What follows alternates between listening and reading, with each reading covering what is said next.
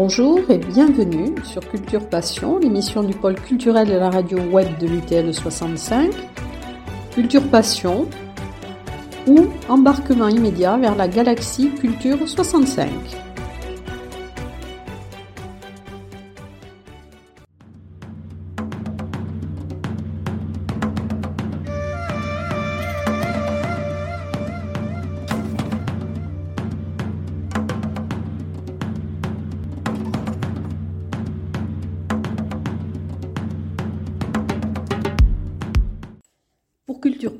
Aujourd'hui, je reçois Patrick Alluin, qui est metteur en scène et qui est actuellement en résidence au Paris pour Richard III, donc avec euh, le Mireno Théâtre.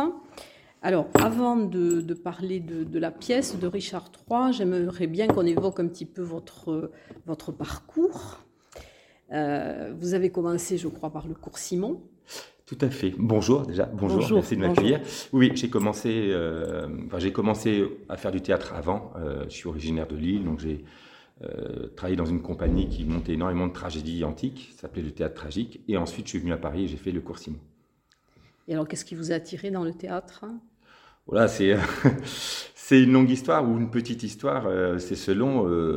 à la base, moi, j'ai fait du théâtre au lycée parce que j'étais très très très timide et que mon prof de français, ma prof de français m'a conseillé de, m'inscrire au cours de théâtre pour m'extérioriser un peu, on va dire.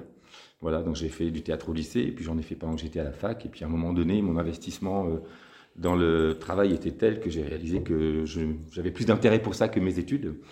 Euh, je faisais des études de lettres, et du coup, je me suis lancé. Voilà. Mais mes études de lettres m'ont servi quand même, parce que je rédige des dossiers, je fais des... voilà. Oui, vous faites beaucoup de choses. Et alors, donc vous avez, après le cours Simon, euh, j'ai vu que vous aviez été aussi fait partie des chœurs à la Comédie Française, dans la vie parisienne. C'est une, façon de présenter la chose un peu étrange parce qu'il n'y a pas de chœur normalement à la Comédie Française. Non, non, j'ai effectivement j'ai participé à un spectacle qui s'appelait La vie parisienne d'Offenbach, qui était mis en scène par Daniel Mesguich. C'était entre 96 et 98. Et donc dans La vie parisienne, il y a des chœurs. Voilà. Et donc, euh, bah, je suis rentré là-dedans un peu par hasard. On a fait une petite euh, un petit essai de chant. Il cherchait des gens qui connaissaient un peu. Tout le monde était arrivé un tout petit peu comme ça parce qu'il connaissait quelqu'un dans la maison à la Comédie Française. Et on s'est retrouvés tous euh, à faire le cœur de la vie parisienne euh, autour des euh, comédiens du français qui eux aussi poussaient la chansonnette à cette occasion. voilà. Vous avez et joué après le Bourgeois Gentilhomme. Le Bourgeois Gentilhomme également, là, c'était une grosse audition de chant. Et effectivement, dans le Bourgeois Gentilhomme, il y avait des passages chantés de, de c'était Lully. Voilà, et donc euh, là aussi j'ai été euh, choriste. Voilà, maintenant sur la feuille de paye c'est écrit euh, artiste de complément. Voilà. Et après, donc, vous avez été à la compagnie Colette Roumanoff. Tout à fait. Bon, ça c'était un peu plus tard, mais c'est une compagnie avec laquelle j'ai travaillé pendant bah, une bonne dizaine d'années, hein, je dirais. Voilà, Colette Roumanoff, elle monte à la fois des classiques, principalement du Molière, mais elle monte aussi Corneille, elle monte Shakespeare, elle monte Hamlet et aussi beaucoup de théâtre jeune public ou de théâtre à destination des enfants, parce que c'est aussi un peu à destination des adultes, qu'elle écrit à partir de contes qu'elle revisite sous un œil contemporain. Donc moi j'ai fait Le Petit Chaperon Rouge, j'ai fait Cendrillon, j'ai fait Blanche-Neige. Voilà. Oui. Et euh, ça a été l'occasion de tourner, de jouer à Paris, de tourner en France, de tourner à l'étranger. On a joué au Liban, on a joué en Afrique, au Sénégal, voilà. Et alors vous avez aussi... Euh, euh, j'ai vu que vous avez touché un peu au théâtre de l'absurde et que vous avez, alors ça, ça devait être quelque chose d'important, joué la cantatrice chauve, mais avec la, mise en scène originale de Nicolas Bataille. Tout à fait. Alors ça, c'est beaucoup plus récent. Euh, ça date d'il y a 2-3 ans. Oui. Voilà, j'ai intégré la compagnie, de, la compagnie les, comédiens associés au théâtre de la Huchette pour jouer le pompier. Donc c'est une expérience euh, très particulière et parce que c'est une pièce dont la mise en scène a été réalisé il y a 70 euh, ans ou quelque chose comme ça. Je ne sais plus exactement les dates. Mise en scène, Non, la, la, la cantatrice a fêté ses 70 ans, mais la mise en scène que je joue à l'heure actuelle doit en avoir 65 euh, ou 66, je ne sais plus exactement. Voilà. Et donc, euh, eh ben, on est plusieurs à jouer le même rôle, on alterne. C'est un spectacle qu'on joue toute l'année. Et c'est une expérience assez folle. Bah, déjà, il y a beaucoup de de comédiens formidables qui sont dedans. Moi, ça m'a fait, ça m'a permis de rencontrer beaucoup de monde et notamment euh, un des comédiens de Richard III, euh, Alain Payen, qui est, euh, avec qui je joue dans la cantatrice chauve. Alors donc vous avez eu quand même, vous avez joué dans des registres très différents, puisqu'il y a eu bon, le théâtre de l'absurde, mais vous avez joué aussi dans des, vous avez mis en scène des comédies musicales. Oui, tout à fait. Donc, ce qui peut paraître étonnant. Bah, je, bah, à la base, moi, je suis très très fan de comédie musicale et je suis très fan de Shakespeare. Je suis, en fait, en tant que spectateur, ma culture théâtrale, je l'ai beaucoup faite euh, à Londres plus qu'à Paris dans un premier temps parce que comme j'étais fan de comédie musicale et qu'à Paris il a rien, j'allais beaucoup à Londres. J'allais beaucoup au théâtre aussi à Londres, du coup j'en profitais pour voir beaucoup de choses et c'est vrai que notamment au National Theatre, euh, euh, les metteurs en scène vont mettre en scène un Tchekhov, ils vont mettre en scène un, un Shakespeare, un Ibsen, et puis à côté de ça, ils vont mettre en scène un remake d'Oklahoma ou de Chantons sous la pluie. Voilà, donc j'avoue que ces croisements de répertoire, euh, bah, ça me plaît beaucoup. Donc euh, mon parcours à moi euh, va un peu va, dans ce sens-là, en fait, à, ma mesure, on va dire, parce que je n'ai pas les moyens de, oui, ça, peut paraître, ça peut paraître euh, éclectique, mais c'est vrai que bon, c'est peut-être aussi. C'est ce qu'on appelle le théâtre de répertoire. Hein. C'est vraiment. Euh, et il se trouve que dans les pays anglo-saxons, la comédie musicale fait partie du théâtre de répertoire, ce qui n'est pas du tout le cas. Euh, et alors, à quel moment avez-vous commencé la mise en scène? Je peux dire très exactement, ma première mise en scène, on l'a faite en 2004, mais me lancer vraiment comme metteur en scène, on va dire que c'était 2007-2008. Euh, à la base, euh, je participais à un spectacle de chansons et une des chanteuses euh, m'a proposé de la diriger vers l'œil extérieur dans un projet musical qu'elle avait de, de seule en scène avec un pianiste. Et en fait, très rapidement, en la dirigeant, j'ai réalisé que je m'amusais beaucoup plus là que sur scène et que je me sentais plus à mon aise. Enfin, il y avait quelque chose de plus, de plus excitant là tout de suite. Et entre le moment où j'ai fait ça et le moment où vraiment je me suis lancé complètement là-dedans, il s'est passé deux trois ans. Et après, j'ai fait une autre, un autre spectacle, une comédie musicale qui s'appelait Épouse-moi, où vraiment c'était un, une histoire que j'adorais, une musique que j'adorais. Et là, ça a pris le pas vraiment sur la comédie, c'est-à-dire que euh, je, jouais plutôt avant, puis je me suis mis à mettre en scène et jouer est devenu plus, euh, plus, plus, secondaire. Oui, parce que là, dans Richard III, on n'allait pas jouer. Vous mettez en scène, mais vous ne jouez pas. Non, non, non, non. Dans aucun des spectacles que j'ai mis en scène. Et alors, donc vous avez fondé, alors je ne sais plus si c'est en 2012 ou 2013, donc le Mirénon Théâtre. La, la compagnie euh, administrativement existe depuis le 12 juillet 2012, non 16 juillet 2012. Voilà, la création du premier spectacle, c'était Lilium et c'était le 7 mars 2014. Voilà. Voilà. Et alors, vous, vous aviez, euh, en fondant cette compagnie, un objectif bien particulier? Euh, en fait, c'est un peu l'objectif que je viens de vous définir par rapport à ce qui se passe en Angleterre et à Londres, à savoir l'idée de développer du théâtre de répertoire. Ce qu'on appelle du théâtre de répertoire, c'est des textes de grands auteurs euh, passés. Euh, quand je dis passé, ça va jusqu'au XXe, hein, au XXe siècle, avec des, grosses troupes. Euh, le théâtre qui entre au répertoire de la comédie française, par exemple, on appelle le répertoire, entre au répertoire. C'est ça que j'appelle le théâtre de répertoire. Et donc, effectivement, c'est des grandes œuvres à, tendance populaire, avec des sujets qui sont euh, euh, pleins de gravité, souvent, des, sujets très, très ambigus ou très ambivalents, mais traités avec une espèce de, fougue de, théâtre populaire, avec du grand spectacle, avec du suspense, et surtout du monde sur scène. Oui, et vous aimez aussi que ça génère de l'émotion Ouais, oui, Bon, je pense que tout metteur en scène. Et vous aimez aussi des sujets complexes. Euh, bah là, pareil, je pense qu'on est, on a tous envie d'aborder des choses comme ça. C'est vrai que euh, Lilium dilait beaucoup avec la notion de, de pas, pas, la notion, la thématique de la, de la violence euh, domestique, euh, conjugale. Euh, dans le baladin du monde occidental, il était question d'un, qu'on appelle ça un parricide. Voilà, un faux d'ailleurs, hein, d'un type qui tue son père, puis en fait son père n'est pas mort, donc il le retue, mais il est toujours pas mort. Bon, c'était, voilà, des sujets un peu comme ça un, peu ambigu. Voilà, c'est vrai que j'aime bien euh, traiter euh, de ça, d'essayer d'aborder l'humanité des personnages qui sont confrontés à des situations comme celle-là. Oui.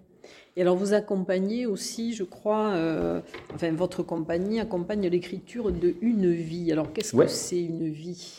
Alors une vie, c'est euh, alors une vie avant toute chose, c'est donc un texte de Maupassant, le premier roman de, Guy de Maupassant, et avec le compositeur Didier Bailly et l'auteur euh, Éric Chantelose, on est en train d'en écrire une version en comédie musicale. Voilà. Alors j'ai vu qu'il y avait eu des showcases, des showcases mais que, que, vous étiez à la recherche d'une coproduction. Tout à fait, c'est un projet, euh, c'est un projet qui est assez lourd. Il y a huit comédiens comme dans Richard III, hein, voilà, mais c'est un projet qui nécessite aussi des musiciens. Euh, et puis, euh, des gens qui font euh, de la comédie musicale, en France, il y en a, mais pour trouver vraiment les acteurs qu'il faut, etc., ça demande du temps, ça demande des moyens. Et donc, effectivement, la compagnie n'y suffira pas toute seule. Donc, on est actuellement en recherche de, de coproducteurs. Et ça, vous le faites parallèlement aux autres mises en scène, aux autres créations. Euh, voilà, donc ça, oui, ça doit être difficile à, à conjuguer. C'est parfois difficile, mais après, si je le fais, c'est parce que j'aime ça et c'est très excitant. D'une manière générale, un projet euh, fait ricocher sur un autre, les choses bougent comme ça. Et puis, des fois, on abandonne des choses et des fois, il y en a d'autres qui arrivent, on s'y attend pas. Euh, ça fait partie du mode de vie. Moi, j'avoue, je suis assez, euh, assez friand de, de, de, de, me retrouver dans des situations comme ça où tout se bouscule un petit peu. Voilà. Vous, êtes, vous aimez être dans l'urgence Oui, moi, moi j'ai réalisé que j'étais beaucoup plus efficace dans l'urgence même si c'est très très fatigant, j'ai toujours le fantasme, cette fois je vais prendre le temps. Il y a toujours une période où on prend le temps, il y a toujours une période d'accalmie, mais il y a toujours un moment où on est dans l'urgence. Et puis voilà. Oui, c'est bien, c'est ce qui doit susciter votre créativité. Euh, alors, bon, vous avez jusqu'à présent euh, mené l'essentiel de votre carrière sur Paris. Mm-hmm. Alors pourquoi une création au Paris à Tarbes? Euh, C'est vraiment une question de rencontre en fait. Euh, je pense que c'était Valérie Lhuillier, je ne sais plus si c'était Valérie Lhuillier qui avait vu Les Caprices de Mahane qu'on avait monté dans ma compagnie avec Simon Coutré, euh, qui s'était joué à Avignon en 2016. Et en fait, on nous a proposé derrière ça de, de venir à table pour une résidence de travail. Et donc, euh, à l'époque, donc mon commetteur en scène avait produit le Festival d'Avignon, donc c'est lui qui avait proposé son projet. Mais moi, j'avais joué dedans, c'était Fantasio il y a 4 ans, en 2018. Et euh, ça s'était vraiment très très bien passé. Le lieu est vraiment très agréable, très accueillant. L'équipe euh, euh, technique et, artistique présente sur place est vraiment formidable. On a passé vraiment une résidence assez idéale en fait. Les conditions d'accueil en plus financièrement sont très très bonnes aussi. Donc du coup, quand j'ai eu ce projet de Richard III, il m'a semblé que une résidence comme celle-là était une bonne idée parce que je ne fais pas toujours en résidence ça, ça, obéit en fonction de programmation qu'on a ou pas. Il se trouve que là, ça me permettait de rassembler euh, huit comédiens pendant trois semaines au même endroit, euh, avoir l'occasion de répéter sur un plateau euh, sur lequel on va jouer. Et, et, donc j'en ai parlé à Valérie Villiers et qui était très, très enthousiaste sur, sur ce projet-là. Donc on est revenu. Voilà. Et alors, euh, c'est la semaine dernière, je crois, dans les liseurs de la fabrique, que vous avez lu Panurge. Oui, tout à fait. de Rabelais. Alors, ça, c'est encore un autre projet. alors, ça, c'est un projet qui est né du confinement. C'est vrai que le confinement, par exemple, Richard III a été reporté d'un an. Enfin, voilà. Euh, Alain Payen, dont je vous ai parlé tout à l'heure, qui euh, est donc joué avec moi à la Huchette, il, il, aime beaucoup Rabelais. Il a eu cette idée de faire une adaptation des textes de Rabelais en se focalisant sur le personnage de Panurge et euh, sur sa relation à Épistémon. Et puis, euh, donc moi, je joue Panurge et lui joue Épistémon et tous les autres rôles, dont Pantagruel, auxquels Panurge j'ai confronté. Donc, c'est une aventure un peu nouvelle parce que dans le cadre de ma compagnie, c'est la première fois que je vais jouer. Euh, voilà. Et puis, donc, je devrais mettre en scène, mais enfin, moi, je suis en train de chercher un petit peu. Alain me, me dirige beaucoup sur le plateau en tant que comédien, donc je pense que c'est quelque chose qu'on va faire en commun. Et c'est une aventure toute nouvelle. Donc voilà, on, a fait cette première lecture samedi dernier et on était très contents. On a eu une chouette réception. Donc on espère pouvoir mettre euh, euh, en œuvre ça assez vite. Et donc samedi prochain, il y aura la répétition publique, tout à fait. Donc, de Richard III, euh, dont nous allons parler maintenant.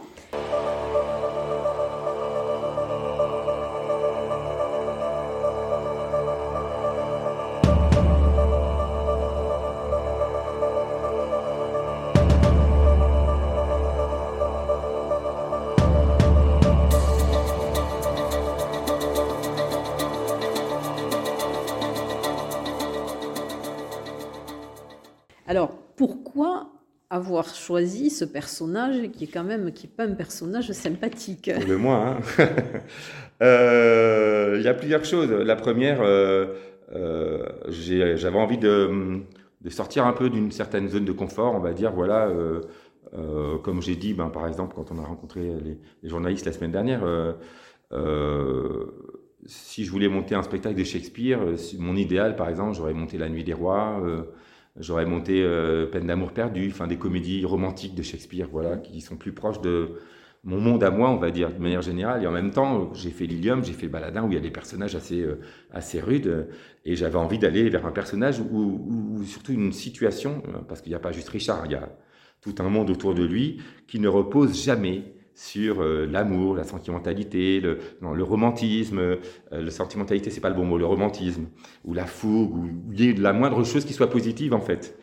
Et j'avais envie de travailler vraiment sur la noirceur, euh, la noirceur de l'être humain, on va dire.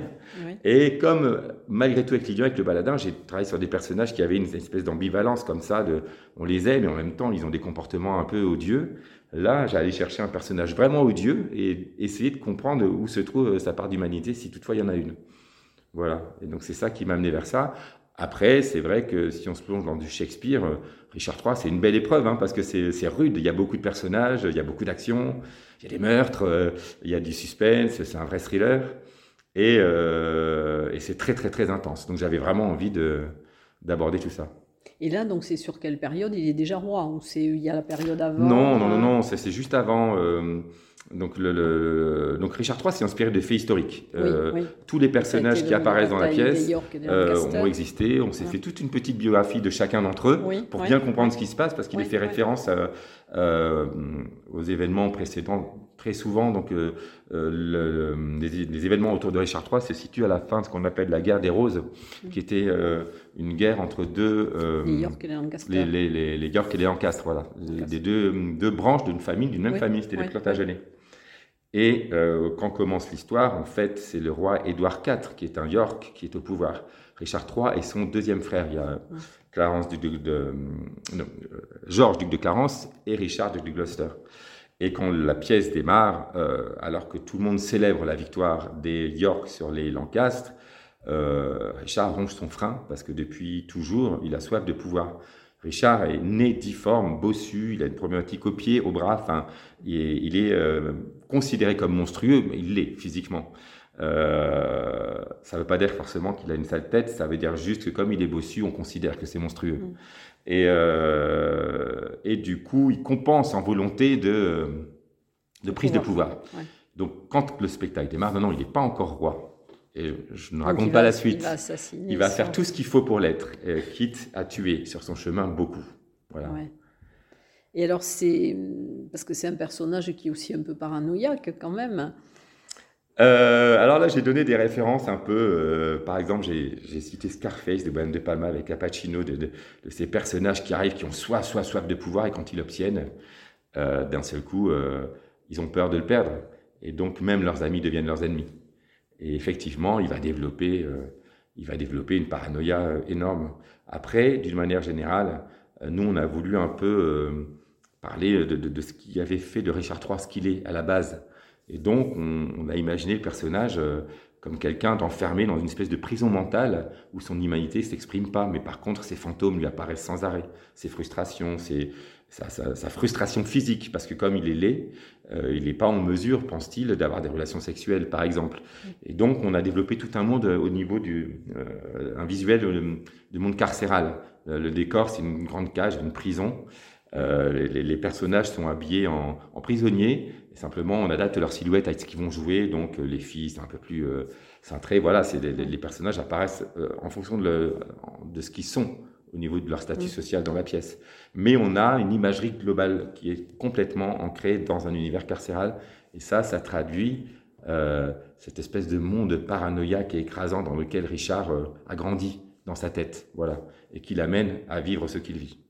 Et au niveau du décor donc, et des costumes, c'est quand même quelque chose de traditionnel. Enfin, je veux dire, c'est pas d'avant-garde, c'est pas, ce sont pas des euh, c'est un peu. Hum, on peut pas, je ne peux pas parler de traditionnel ou d'avant-garde parce que c'est deux, deux extrêmes. Non, c'est pas traditionnel. Elle a été écrite, voilà, à l'époque élisabéthaine, euh, et euh, on n'est pas du tout en costume élisabétain. On n'est pas du tout dans ce monde-là. on n'est pas non plus aujourd'hui. On est dans une espèce de chose très intemporelle qui doit nous faire ressentir quelque chose, une sensation forte d'emprisonnement. voilà, l'idée c'est vraiment ça.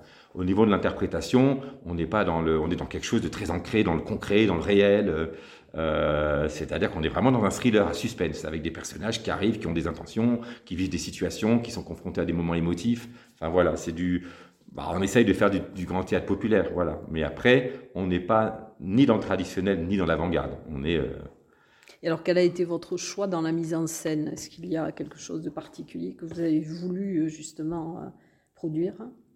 Mais c'est cette, cette espèce de, de, de, de parallèle entre l'action que vit Richard et ce qui se passe dans sa tête. Tout, travail est là, c'est-à-dire qu'on est à la fois dans l'action, le concret, donc Richard veut prendre le pouvoir, donc il fait assassiner telle personne, telle personne, telle personne. Il profite beaucoup de la faiblesse du pouvoir et de la faiblesse des gens et de la capacité qu'ils ont eux-mêmes à se retourner facilement les uns contre les autres pour euh, euh, faire naître le conflit partout et prendre le pouvoir. Il y a cet aspect-là. Et il y a l'aspect, qu'est-ce qui se passe dans sa tête? Et du coup, visuellement, il y a cette cage, c'est son obsession, il tourne autour, il tourne à l'intérieur, et c'est d'arriver à dealer à la fois le concret de l'action et le symbole de ce type qui en fait s'enferme, s'enferme, s'enferme jusqu'à se détruire. Et alors pour l'acteur qui joue euh, Richard III, donc est-ce qu'il y a aussi une transformation euh, physique euh? Alors il s'appelle Cyril, Cyril Ripoll. On n'a pas transformé son visage. Moi, j'avais pas envie d'aller vers quelque chose où d'un seul coup, parce qu'on dit tout le temps qu'il est monstrueux, on lui met un faux nez pourri, enfin des choses comme ça. et j'avais envie. alors il est bossu, donc il a une bosse. Euh, il va avoir une chaussure plus haute que l'autre pour le faire boiter, etc. Mais j'avais pas envie de surcomposer quelque chose de voilà. Il faut qu'on ait le sentiment de charnellement quelqu'un de concret pour nous, de quelqu'un qu'on pourrait croiser dans la rue. Et donc, euh, euh, on travaille vraiment sur sur son, ses aspérités, sa sensibilité, qu'est-ce qui, comment il ressent les choses, etc. Il y a quelque chose de très animal physiquement, mmh. mais au niveau de la difformité, c'est quelque chose qu'on lui pose, mais il ne joue pas la difformité. Alors comment sort-on d'un tel rôle? Parce que ça c'est une question qu'il faut lui poser. Je peux dire que là en ce moment il est fatigué. Mais, il est fatigué d'autant qu'il fait également la création lumière du, du, spectacle parce que Cyril il a, également une compagnie, il est metteur en scène et et, euh, et, voilà. Et euh, ça, il faudra lui poser la question. Je pense qu'il faudra lui poser quand il l'aura joué vraiment la semaine prochaine. Oui. Et alors, euh, donc, il y a huit acteurs. Alors, quels sont les personnages qui sont joués dans la pièce? Oh, alors, huit acteurs, mais il y a beaucoup plus de personnages. Chaque acteur joue au moins deux ou trois rôles, voire quatre, des messagers, des figurants. Donc, il y a mon Richard. Euh, il ne joue que Richard. On a Elisabeth, la reine Elisabeth, qui est l'épouse du roi Edward, voilà, qui est le, le rôle féminin principal. L'actrice qui joue Elisabeth, Cindy Rodriguez, joue également le prince héritier donc son propre fils. Voilà. On a Léonore Robertson qui joue Lady Anne, qui va donc être l'épouse de Richard, qui joue également le prince Richard York, donc l'autre fils d'Élisabeth. C'est euh, assez complexe, mais on essaye de vraiment bien clarifier ça. Les personnages portent tous les mêmes noms. Il y a plein de Richard, plein d'Edouard. Donc c'est toujours assez, voilà, mais on a vraiment clarifié ça pour que le public ne s'y perde pas du tout. Après, on a Buckingham, qui est le conseiller de Richard, qui a un rôle très important. pareil, Damien Prévost, qui joue ça, joue quasiment que ça. Sinon, il fait euh, il fait euh, un petit rôle de messager à un moment donné. Après, on arrive sur les autres rôles. Alain Payen va jouer euh, le roi Édouard IV, il va jouer la reine Margaret, il va jouer euh, Brackenbury, le gardien de la prison, il va jouer un cardinal, il va jouer Stanley à la fin, voilà. Euh, Hamdi joue euh, Lord Hastings, il joue Oxford, un conseiller de Richmond à la fin, il joue plein de messagers, Tyrell, un tueur, un autre assassin, je, vais les citer tous, hein. Guillaume Beyeler joue Richmond qui va venir à bout de Richard à la fin de la pièce, mais il joue également Rivers, le frère de la reine, il joue plein de messagers, il joue un assassin, qui manque encore Baptiste Famry, qui, euh, non, Baptiste Roussillon, pardon, qui joue euh, la Duchesse d'York, qui joue euh, Georges, duc de Clarence, le frère de Richard, qui joue Catchby, qui est un personnage qu'on a complètement inventé en rassemblant plein de nobles qui avaient juste des petites répliques. Et on a construit un personnage en rassemblant tout ça. Et on est arrivé à quelque chose, là, c'est notre pure, notre pure invention, même si Catchby est cité dans le texte, il n'a pas un rôle de cette dimension-là. Voilà, je pense que j'ai oublié personne. Euh, non, je pense que j'ai oublié personne. Et la durée de la pièce hein? Euh, Ça va durer deux bonnes heures, quelque chose comme 2 heures, 2 heures 10, 2 heures et quart, quelque chose comme ça. Alors la pièce... Euh, c'est une performance. Voilà, la pièce dure 4 heures, 4 heures et demie, hein, si on la joue en entier. C'est très très long. On a vraiment, vraiment élagué largement en se concentrant vraiment sur le cœur de l'action. Et surtout, moi j'avais vraiment à cœur que le public ne s'y perde pas, que comme Shakespeare c'est très beau, c'est très poétique, on accepte des fois de s'y perdre. Et ça peut être une belle chose de s'y perdre. Mais là, pour nous, surtout pour Richard III, qui est une pièce très politique, c'était très important qu'on n'en perde pas une miette. Alors, donc, les représentations vont commencer, je crois, à partir du 28. Alors, l'avant-première, c'est le 29, mardi 29. Et ensuite, on joue du mercredi 30 jusqu'au dimanche 3 avril. Donc ça, enfin, on pourra retrouver les... Je les mettrai d'ailleurs sur le, sur le site, les horaires. Donc c'est à 20h30, sauf le jeudi où c'est à 19h. Et le dimanche à 16h. C'est à 16h le dimanche. Voilà. Et alors, dans toutes vos, vos, mises en scène, quelle est celle qui, pour vous, a été le, la plus compliquée? Euh, C'est toujours compliqué. Euh, c'est toujours compliqué, mais je dirais que si je dois dire la plus compliquée, je pense que c'est l'Ilium, pas parce que c'était plus compliqué, c'est que c'était ma première mise en scène euh, de ce type de théâtre-là. Donc il y a beaucoup de choses que j'ai découvert sur le jeu, sur la mise en scène, parce que jusque-là, j'avais surtout travaillé euh, sur du jeune public, des spectacles qui duraient une heure, où être dans le rythme, ou même la communicale, c'est beaucoup une question de rythme. Et là, d'un seul le coup, c'était Dragons et Merveilles. Dragons et Merveilles, j'ai fait Ulysse, le lycée fantastique, j'ai fait Les filles de Baba Yaga. Euh, des choses comme ça. C'est des spectacles qui des fois durent même pas une heure euh, qu'on montre pour que les enfants puissent voilà. Donc euh, il y a une dynamique qui est très différente et avec Lilium, la, thématique était dure. C'était vraiment sur la violence conjugale et, et, donc il y avait beaucoup de choses à, vivre en répétition qui étaient dures. Mais d'autre part, d'un coup, je me retrouvais avec une scène de 10 minutes avec juste deux acteurs. J'avais jamais géré ça. J'avais l'impression que j'allais me perdre complètement. Donc oui, ça a été très dur, mais c'est pas cette pièce qui était plus dure. C'est moi le parcours où j'en étais à cette époque-là. Oui c'était au début. Euh, voilà, sinon je pense pouvoir dire que j'ai monté donc une pièce de Marivaux qui s'appelle La seconde surprise de l'amour, euh, qui a été très difficile, là pour le coup, en termes de, texte. Marivaux, c'est très très très difficile. Et pour le coup, euh, tout est dans le non-dit, dans, le sous-entendu. En même temps, je voulais pas non plus faire une caricature de ça. la façon dont l'action est diluée, dont les personnages vivent les situations, rend ça très très difficile à aborder, beaucoup plus difficile qu'on le croit de prime abord parce que c'était une pièce plutôt légère. Et en fait, non, c'était vraiment très très dur. Est-ce que dans les mises en scène, enfin, les comédiens peuvent euh, faire des suggestions Oui, euh, euh, ils bah, participent. c'est quelque chose sur lequel j'arrive à, évoluer. On se détend. Enfin, à force de faire des spectacles, on, on, a moins peur de ne pas savoir ou d'avoir le sentiment que quand un acteur est force de proposition, c'est parce que nous, on n'est pas assez bon, on n'a pas assez de propositions. Non, non, là, j'ai passé ce cap il y, a, quand même un moment. Euh, je dirais même qu'à partir du moment où on choisit un acteur, c'est parce que, pour moi, il évoque un rôle assez spontanément, sans que je puisse expliquer bien pourquoi. Donc, il arrive sur le plateau. Si je l'ai choisi, c'est qu'il évoque vraiment le rôle. Donc, les propositions qu'il va faire vont être la, première matière, je pense. Donc, oui, oui, ils peuvent, ils peuvent proposer. Puis après, je suis pas forcément d'accord, on discute. Mais euh, puis des fois, c'est moi qui sais pas. Et ils vont trouver la solution. Vous avez d'autres projets après Richard III euh, bah, Le Panurge. Alors pour la compagnie, je pense que je vais surtout euh, défendre Richard III. Après, c'est un spectacle très lourd. Et juste avant, j'avais monté la Ménagerie de Verre qu'on reprend euh, à Paris pendant deux mois là, au théâtre de l'Essaillon. et j'aimerais bien essayer de, de développer la diffusion de ces spectacles-là avant de revenir à des grosses pièces comme ça. Et sinon, j'ai Panurge. Donc on travaille aux recherches de financement pour une vie, mais ça, c'est quelque chose qui va nous mener loin. Et parallèlement, moi, j'ai mis en scène des spectacles pour d'autres d'autres euh, productions. Donc, par exemple, Quand la guerre sera finie, qui est un gros spectacle musical qu'on a fait à l'Opéra de Reims en, en, janvier, qui va être repris l'année prochaine. Et puis, au Théâtre de la Huchette, donc vais Ionesco, j'ai monté Exit, qui s'est joué là pendant toute l'année dernière et qui va repartir un petit peu en tournée euh, prochainement.